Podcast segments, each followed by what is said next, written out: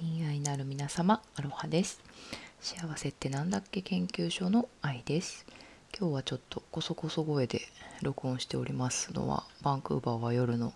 12時半パートナーと息子はねんねしております。今日はですねどうしても皆さんに伝えたいことがあってこれを録音しております。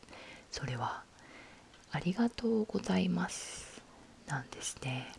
私今日で今日でかな？えっとヒマラヤ始めて1週間になるんですけどあの20名様のフォロワーさんそして200ぐらいかな？えっと再生回数。そしてさらにランキング58位。これねあのあの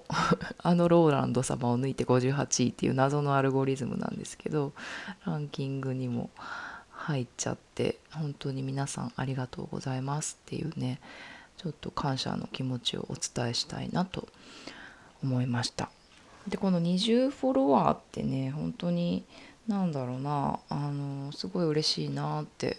感じてるんですよね。20名様の名の名をねあの命っていう風に 命様って書き換えたいぐらい嬉しいなありがとうっていう気持ちです。でやっぱり数字ってなんかね嬉しくなったりしょんぼりしたりっていうバロメーターでもあるんですけどなんか多いとか少ないとかじゃなくてそこに込められているエネルギーっていうか愛がすごく私を幸せにしてるなっていうふうに思うんですよね。で私の周りには本当にねあの YouTube とか自分ブランド頑張ってるお友達素敵なお友達がたくさんいてまあ彼女彼たちは1,000人とかね1万人10万人のフォロワーさんがいたりしてすごい影響力輝きを発してるんですよね。でそういう姿とか見るとねついついなんかこう それこそヒマラヤをね望むような感じでああもう到底無理だよみたいな私なんてアリンコだってついつい思っちゃいがちなんだけどでもねそうじゃなくて私最近思うのは本当になんか小さなコミュニティっていうか本当に村みたいなね自分自身の本当に手の届くあのコミュニティ小さな村自分が住んでいる村の中で自分自身自分らしさを発信していくっていうその声が本当に魂同士でつながっている仲間たちに届いて手をつないでそこから何かが始まっていくっていうイメージがあるんですよね。それを思った時に私いつも描くあの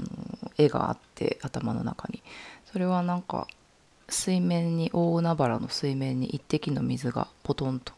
落ちてこう波紋ができますよね。その波紋って本当に一粒で見れば小さい波紋なんですけどその波紋がどんどんどんどんこう広がっていって周りの周りに落ちているいろんな色の波紋とつながって大きな大きな大きな輪になっていくっていうそういうイメージがあるんですよね。で今ってこういうヒマラヤとかねあの SNS とかもどんどんテクノロジーも発信していてその一粒のあの水滴が思わぬところにねこう跳ねて 飛び散ってあの新しい波紋を生み出したりとかそういうね何が起こるかわからないっていうすごく面白いあの世界だなっていうふうに思うので皆さんもね「アリンコだ」ってなんてね 嘆きたい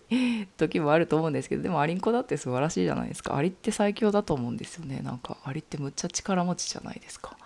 あのね いやまあいいやありの話はまたにして今日は皆さん本当にありがとうございましたっていうお話でしたではではまたおやすみなさい。今日も良い一日を良い夢、良い夢を、ちょっと最後噛んじゃった。バイバイ。